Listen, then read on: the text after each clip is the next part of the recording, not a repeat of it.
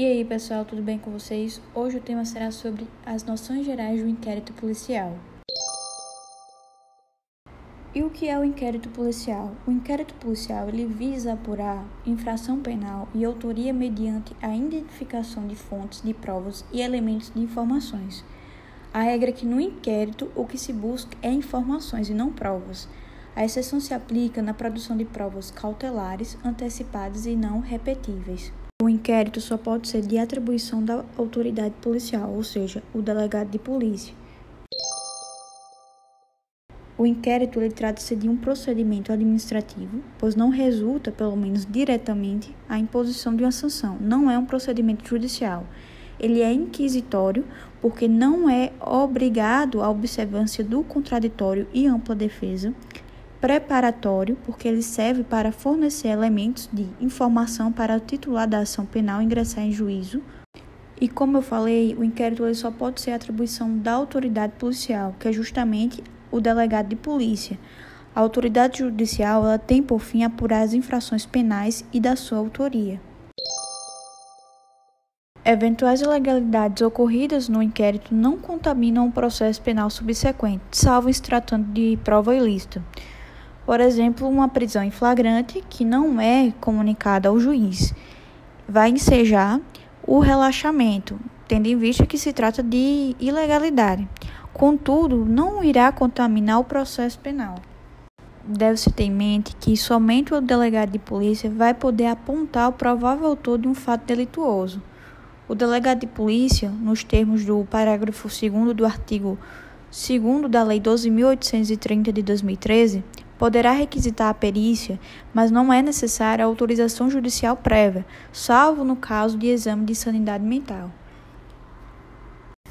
Há determinados tipos de diligências em que o delegado de polícia ele vai necessitar da autorização do juiz, por exemplo, da interceptação telefônica, da quebra de sigilo bancário e fiscal, da busca e apreensão e entre outros. Em relação às características do inquérito policial, ele é dispensável, sigiloso, inquisitorial, indisponível, discricionário, escrito e oficial.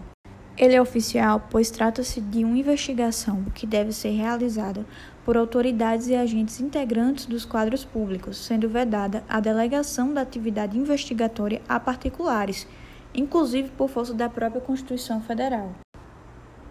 É, o fato dessa vedação da delegação da atividade investigatória a particulares não impede que esses particulares eles possam coletar dados e informações de natureza não criminal. A atuação do, do particular é meramente é, acessória, de auxílio indireto à investigação, desde que tenha a autorização pelo contratante e aceito pelo delegado de polícia inquérito policial é escrito. Todos os atos realizados no curso das investigações policiais serão formalizados de forma escrita e rubricados pela autoridade. Existe a possibilidade de ocorrer através do sistema audiovisual que está previsto lá no, na Lei 11.719 de 2008, em seu parágrafo 1 do artigo 405.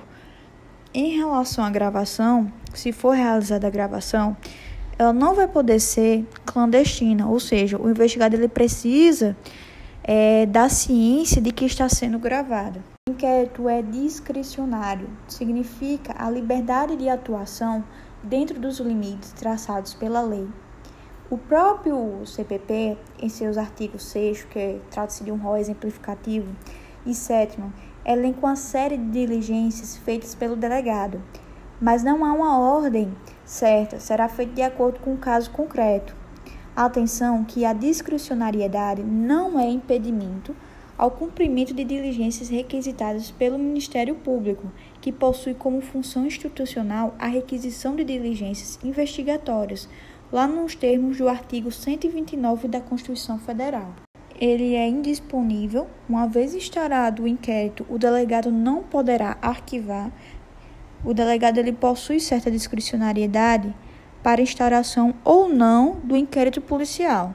Mas a partir do momento que ele instaura o inquérito policial, ele não vai poder arquivar. Somente o Ministério Público vai poder fazer isso. O inquérito ele é sigiloso. sendo que esse sigilo ele não se aplica ao juiz e ao Ministério Público. E como fica em relação ao advogado?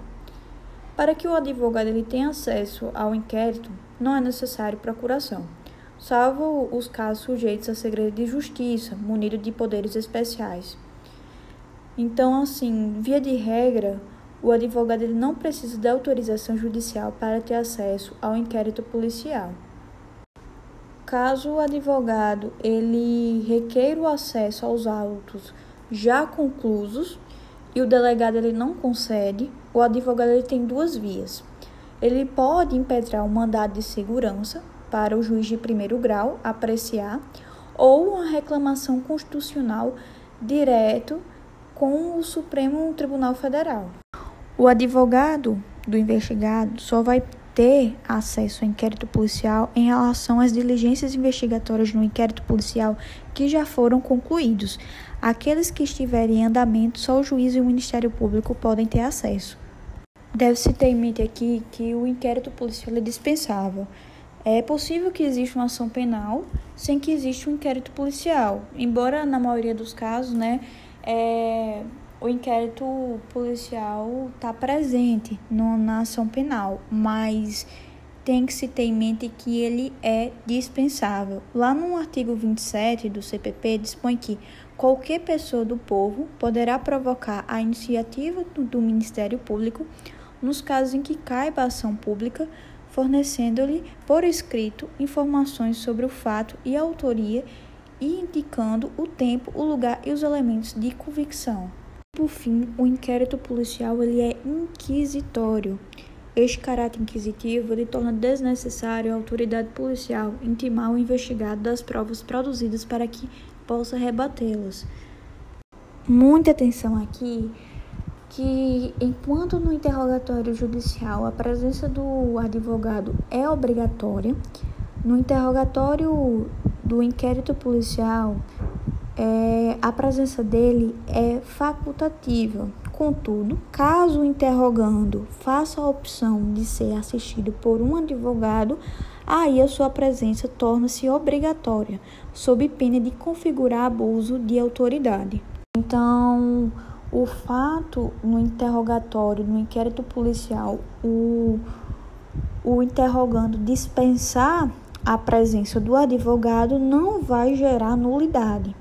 Agora, se o sujeito requer o seu advogado na hora do interrogatório, mas a autoridade policial rejeita, aí irá gerar nulidade absoluta, configurando como abuso de autoridade, como eu falei.